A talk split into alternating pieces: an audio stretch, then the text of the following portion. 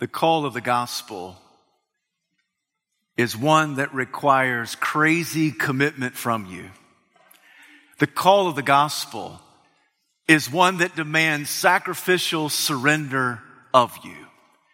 This morning, I want you to know that Jesus is calling you to follow him at any cost. Today, I wonder, is there anything that you are withholding from the Lord? Let me ask it another way. Is there anything that if Jesus were to come and ask it from you, it would cause you to not want to follow him at all? If you and I know that Jesus is Christ, then we will follow him at any cost. It is with that thought in mind that I invite you to take your Bible and turn to the gospel according to Mark chapter 10 as we continue our study of this powerful gospel. Today we'll be in Mark chapter 10. I'll begin reading at verse 17 and conclude at verse 31. Once you've found your place in sacred scripture, please stand out of reverence to the public reading of God's holy word. Mark chapter 10, I'll begin reading at verse 17. As Jesus started on his way, a man ran up to him and fell on his knees before him. "Good teacher," he asked, "what must I do to inherit eternal life?"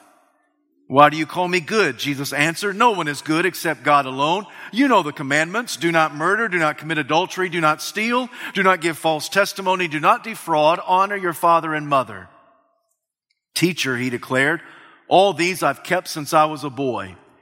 Jesus looked at him and loved him. "One thing you lack," he said. "Go sell everything you have and give to the poor, and you'll have treasure in heaven. Then come, follow me." At this, the man's face fell. He went away sad because he had great wealth. Jesus looked around and said to his disciples, "How hard it is for the rich to enter the kingdom of God." The disciples were amazed at his words. But Jesus said again, "Children, how hard it is to enter the kingdom of God. It is easier for a camel to go through the eye of a needle than for a rich man to enter the kingdom of God." The disciples were even more amazed and said to one another, "Who then can be saved?" Jesus looked at them and said, "With man this is impossible, but not with God. All things are possible with God." Peter said to him, "We've left everything to follow you." "I tell you the truth," Jesus replied, "no one who has left home or brothers or sister or mother or father or children or fields for me and the gospel will fail to receive 100 times as much in this present age, homes, brothers, sisters, mothers, children, and fields, and with them persecutions, and in the age to come, eternal life. But many who are first will be last, and the last will be first."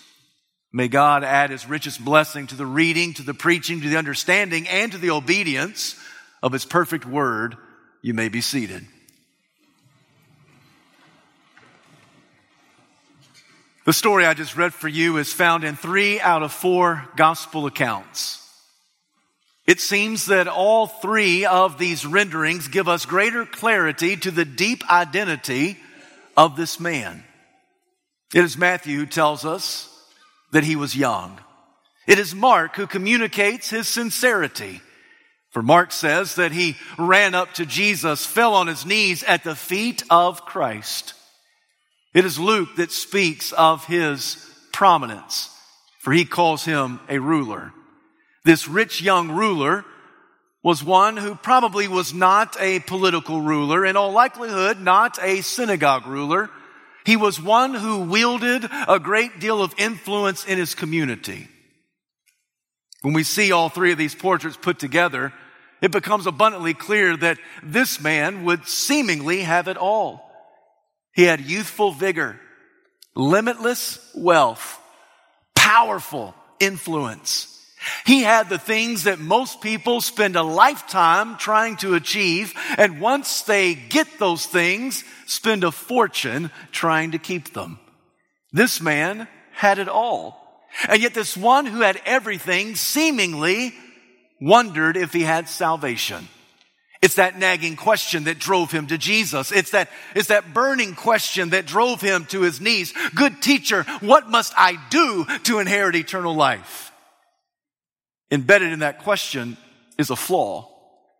The flaw is that this rich young ruler thought he could earn his salvation. What must I do to inherit eternal life? He thought that somehow God's mercy could be merited. He thought that somehow he could achieve the salvation only God can give. What must I do to inherit eternal life? For certainly he had done a lot of things to accomplish a great many things. So he thought to himself in the same vein, what must I do to inherit God's salvation? Perhaps it would have been much better had he simply asked Jesus, what must I believe to inherit eternal life? Or what must I accept to inherit eternal life? Or what must I know to inherit eternal life? But this rich young ruler says none of those things. He says, what must I do to inherit eternal life? There is an embedded flaw in his question. When he goes up to Jesus, he calls him good teacher. Good teacher, what must I do to inherit eternal life? And it seems that Jesus is quite snippy when he responds, why do you call me good? It would seem as if that Jesus was just a tad bit agitated at this man's identity of him and his request to him. Good teacher, what must I do to inherit eternal life? Why do you call me good? Now, why would Jesus be so snippy toward this rich young ruler? And the answer is because that man had just demoted Jesus. He simply called him a good teacher. The rich young ruler takes the middle ground, which many people throughout the ages have taken the middle ground when it comes to Christ. Individuals who say, I'm not quite ready to exalt him as Christ. On the other hand, I don't want to just dismiss him as irrelevant. So I think he's probably a cut above the average person. So this man just simply identified Jesus as a good teacher. And in the process, he was demoting Jesus. Jesus acknowledged that he's not merely a good man, he's the God man.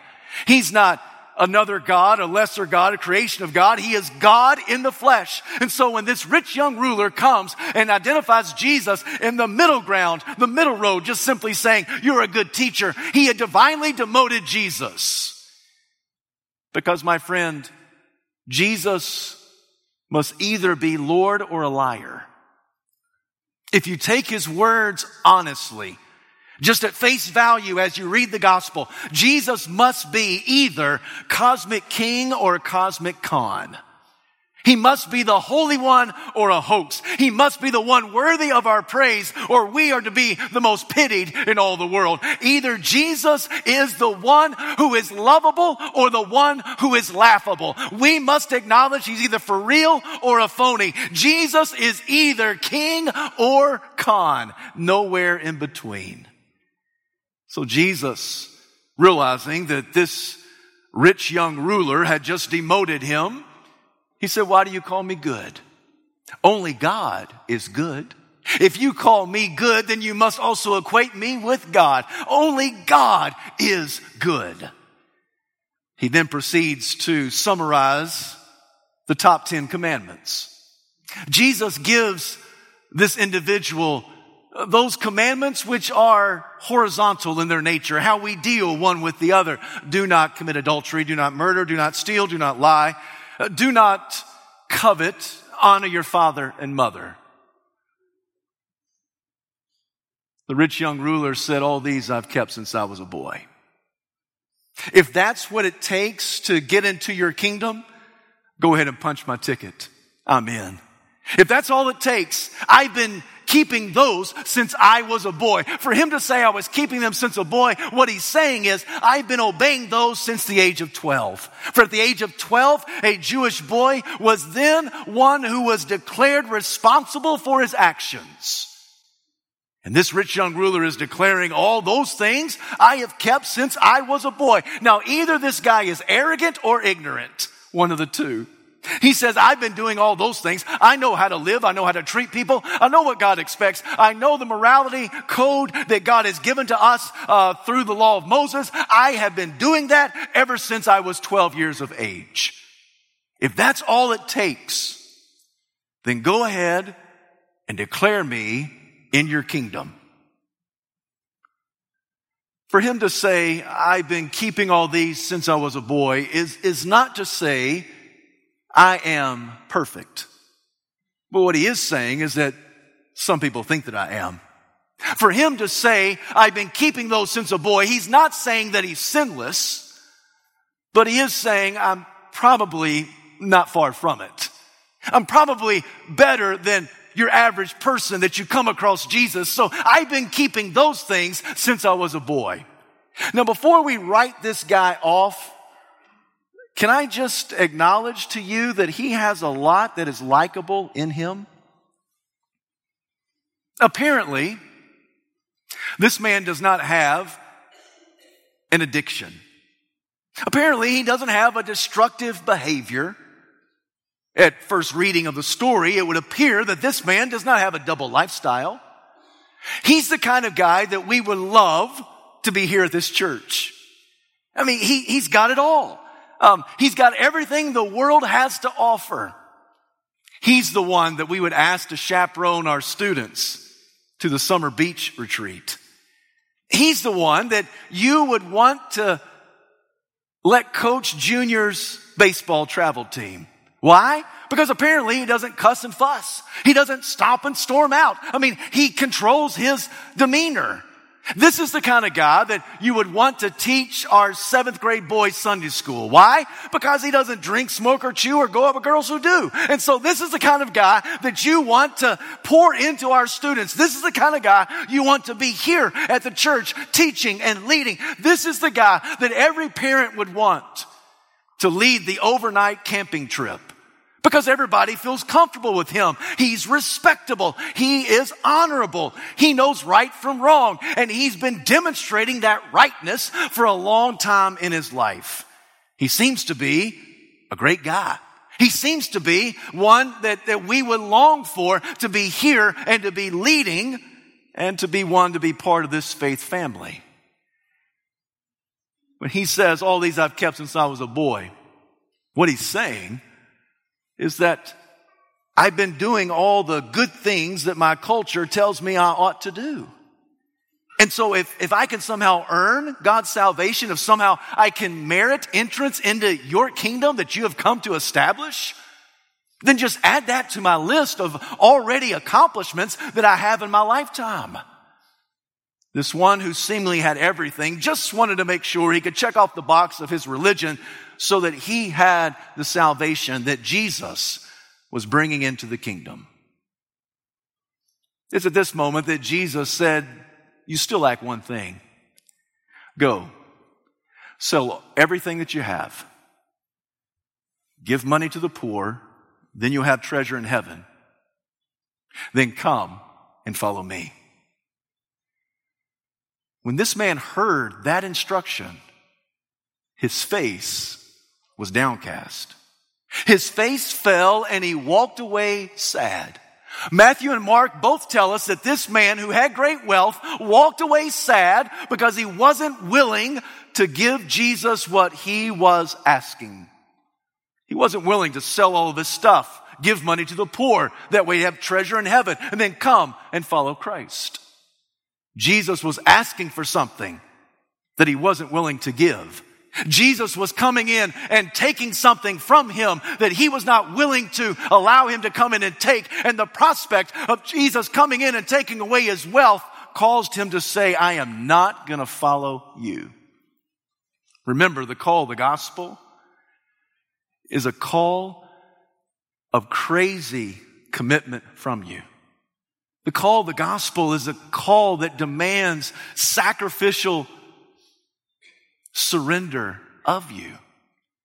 This call of the gospel that God has for you is a call that he issues to you and to me to follow him at any cost. What was Jesus doing when he identified this man's propensity towards wealth?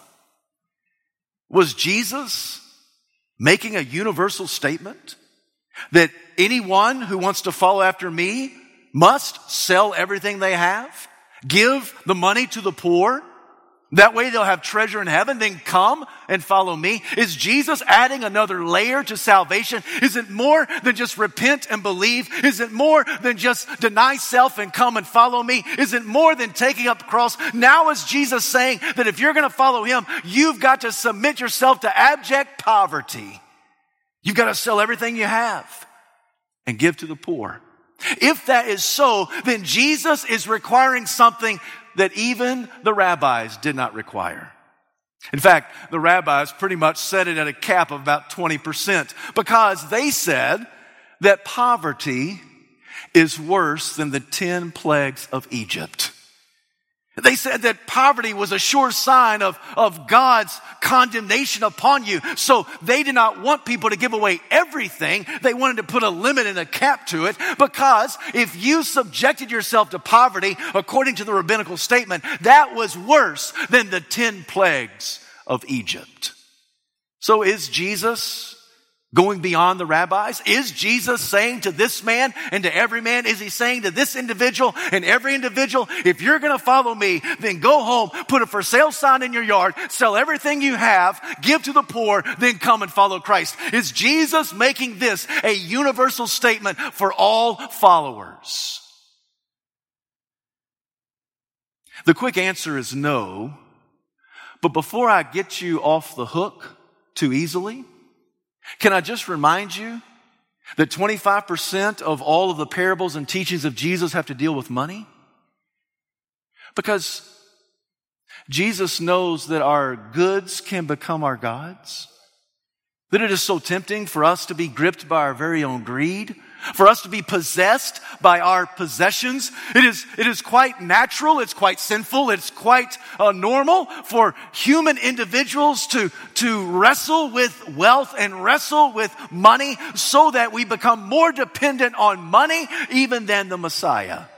So Jesus while he's not making a universal statement that all people have to have abject poverty in order to follow Christ, he is cautioning every reader of the text to sit there and say, now, wait a minute, we've got to ask the question, does money have a grip on my life the way it had the grip on this rich young ruler's life? When he said of Jesus, Jesus, you're asking too much. I cannot give that. For this rich young ruler was willing to give Jesus a lot, but not everything. The case could be made that the rich young ruler was willing to give his morality and his marriage and his children and his relationships, his devotion, even some of his time, but not all of his wealth. He couldn't stomach the notion of surrendering all of his stuff to the Savior. That was something that was too far-fetched. He could not do it.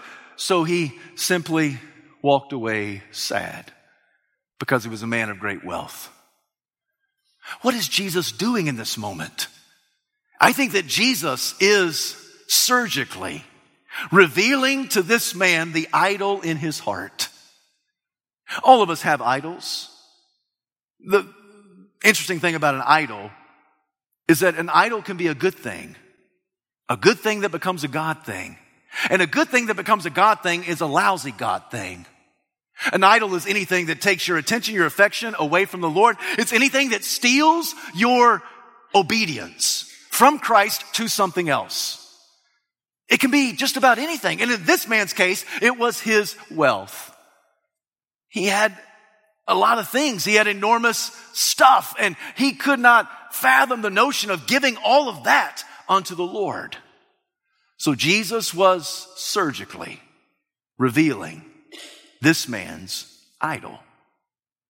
Funny thing about idols is that normally we can see other people's idols long before we can see our own idols.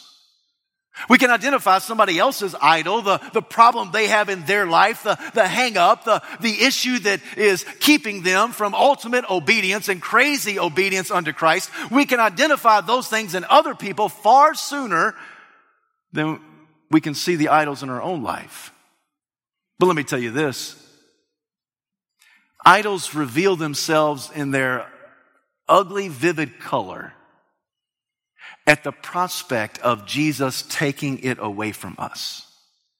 The moment we get the sense that Jesus is calling this from us, whatever the this may be, the moment we get the sense that Jesus is identifying this, surgically revealing what our idol is, that idol reveals itself, because when Jesus says, I want X from you, we cling to X. You can have anything but X. You can't have it.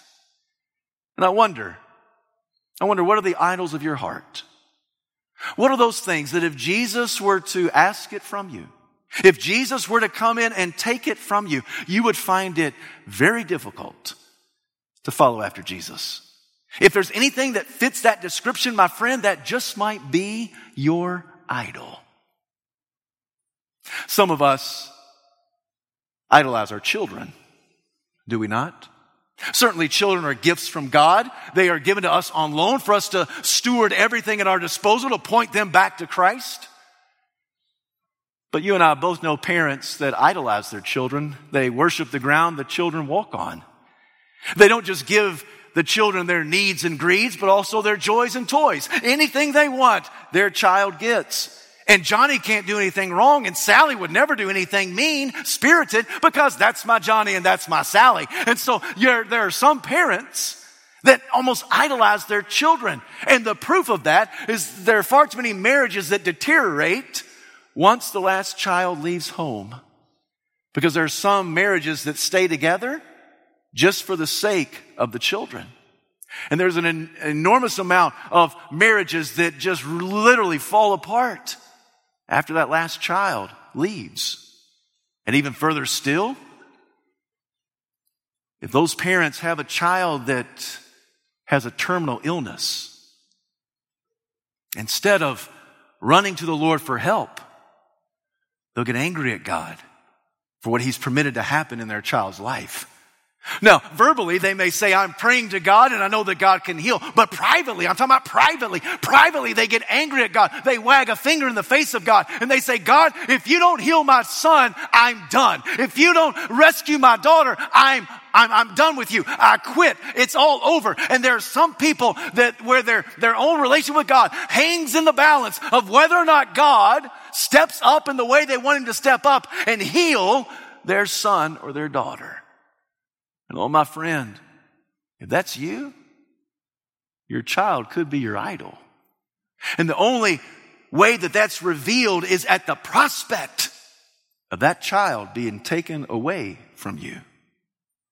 I can follow Jesus so long as He doesn't take my children away. I can follow Jesus so long as He doesn't send them to an African hut. I can follow Jesus so long as He does not demand of my children more than I want Him to demand of them. Oh, my friend, that could be an idol that Jesus surgically reveals to you. Maybe your idol is like this man's idol. Maybe it's wealth. And this man's wealth was revealed as his idol at the prospect that that wealth was going to be taken away. And the moment he thought to himself that wealth is going to be taken away, he thought there's no way I can surrender that unto the Lord. He could not lose what he had gained in order to gain what he would not lose. There was no way he could profit this. There was no way he could leverage this. There was no way he was willing to do this. He had limits to his obedience. And maybe there's some of you that if God were to take your job, or your home, it's your dream home, or your car, or your savings account, or your standard of living, or any other thing that you love, your boat, your golf clubs, your closet that's full of things. If the Lord were to take those things from you, if He were to require that of you, if He were to tell you, I need you to sell this in order to give to the missionary work of the church. I need for you to surrender this unto me. You would say, Lord Jesus, I can give you a lot, but I'm not going to give you that. It's the moment that you begin to think of the prospect of the Lord taking away your baby, taking away your car, taking away your stuff, taking away your house, taking away your job. And at that moment you say, Lord, if you were to do that, I don't know. That may be the line that I draw in the sand. I don't know if I could follow you if you required this of me. My friend, If you're having these kind of conversations, that reveals the idol that's in your heart. Most idols I know are good things. But good things are lousy God things when we give them the place of prominence in our lives. And idols are revealed to us in the moment that Jesus says, that's what I want from you. No, you can't have that. That's mine. And Jesus says the call of the gospel is one of crazy commitment. The call of the gospel is one of sacrificial surrender. This is the call of the gospel upon you and upon me. And if we know who Jesus is as Christ, then we will be willing to follow him at any cost. The reality is that every person listening to my voice is probably richer than this rich young ruler. Let me just prove it in this way. Most, if not all of you, will go home in a car today. You'll go into your house and you will probably at some point this afternoon watch a television, and many of our televisions are high definition. And then when you're thirsty, you'll go to the kitchen sink, and at the turn of a faucet, you'll have cold water in your house. And then you can go to your freezer and get ice. You can go to your refrigerator and get some good food. And when the time comes, you can go to an indoor toilet with indoor plumbing system at your disposal. I say that because none of that the rich young ruler had. He didn't have any of that. He didn't have a car. He didn't have water. He didn't have electricity. He didn't have indoor plumbing. He didn't have a television. He didn't have any of those things. You and I are far wealthier than the rich young ruler. And yet in his day, he said, no, the things that I have, I'm not willing to give up to the Lord. And I wonder, is there anything in your life that if God were to ask it of you, if the Lord were to take it from you, it would cause you to say, Jesus, I cannot follow you anymore. My friend, when that happens, that is Jesus surgically revealing an idol of the heart. This man walked away sad because he had great wealth. And Jesus didn't run after him.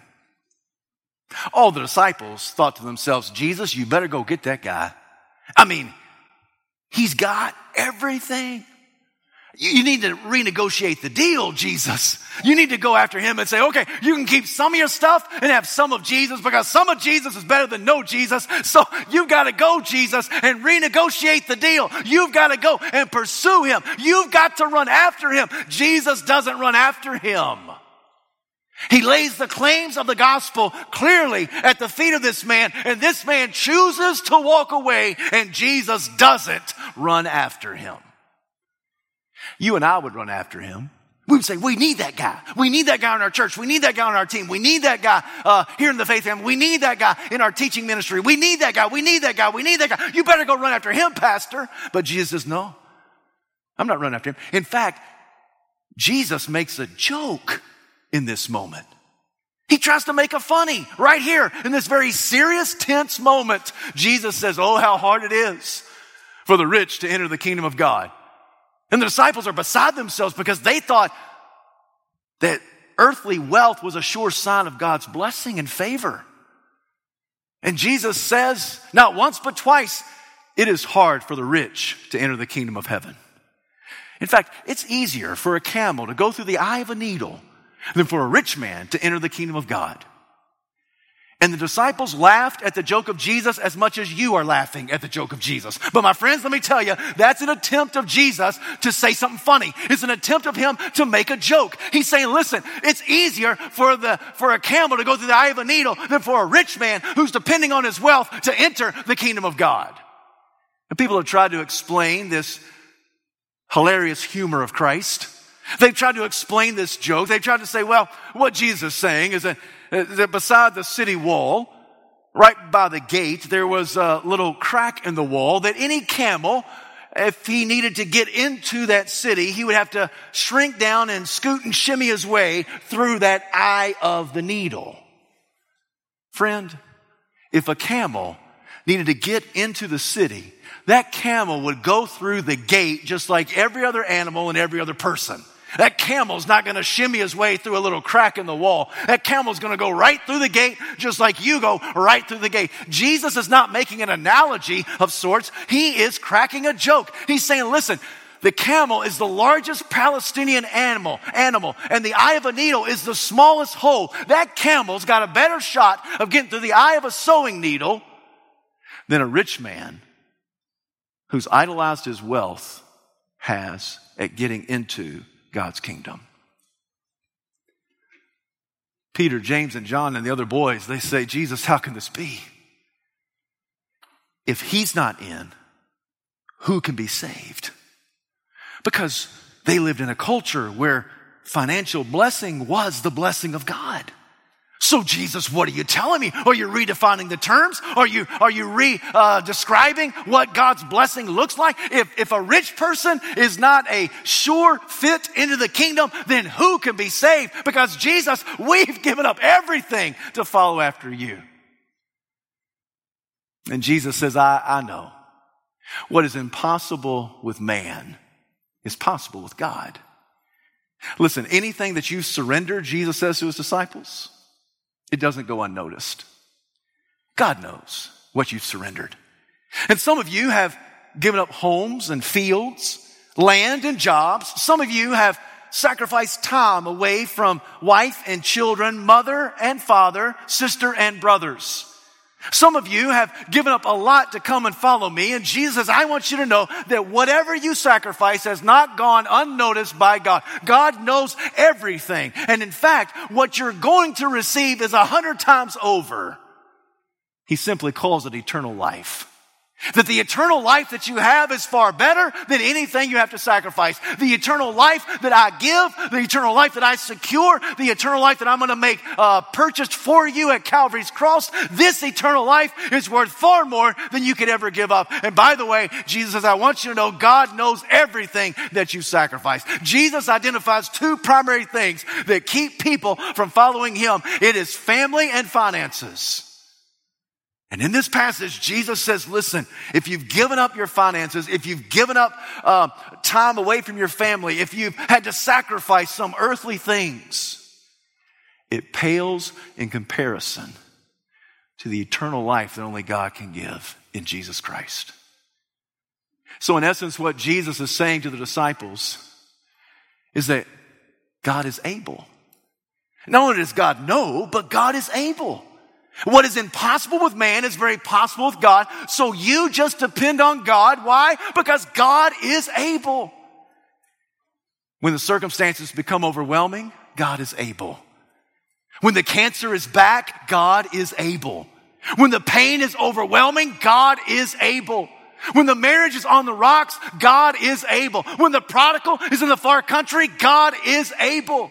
When everything is falling apart, God is able. When there's more month than money, God is able. When the bills are piling up, God is able. When you wonder if you can pray, God is able. When you wonder if you can make another day, God is able. If you wonder, can I make another step? God is able. When you think to yourself, I'm going to throw in the towel, God is able. When you wonder if he's ever going to answer you, God is able. When it seems as if you can't see your face, your hand in front of your face, God is able. What Jesus is telling the disciples, I'm telling you today that God is able. This call of the gospel is a call for crazy commitment and sacrificial surrender, but Jesus wants everybody to know that God, our God, is able. Yeah.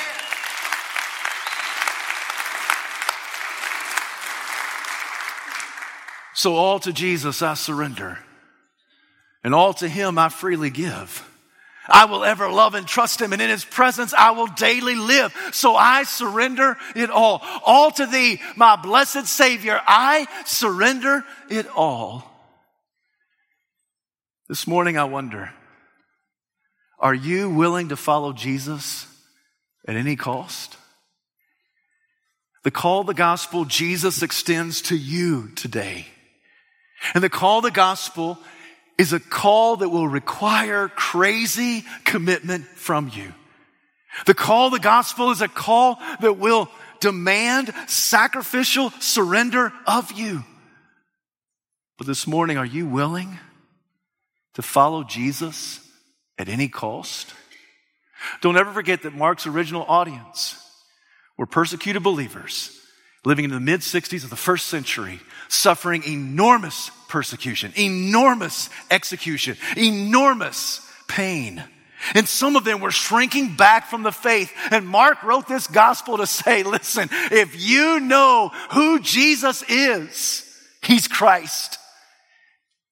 Because he's Christ, he wants you to follow him at any cost. Following Jesus at any cost. Why? Because he is able. Heavenly Father, we bow before you. Lord, we give you this invitation.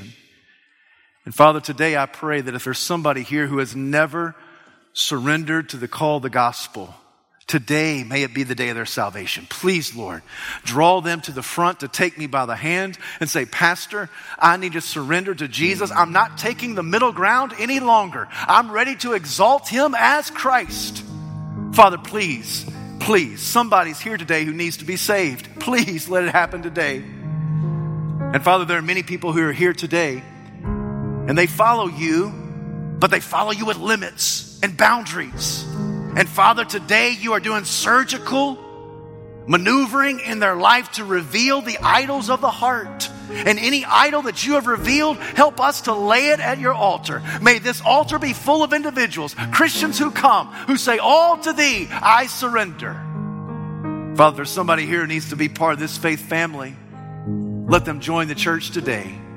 In Jesus' name, amen.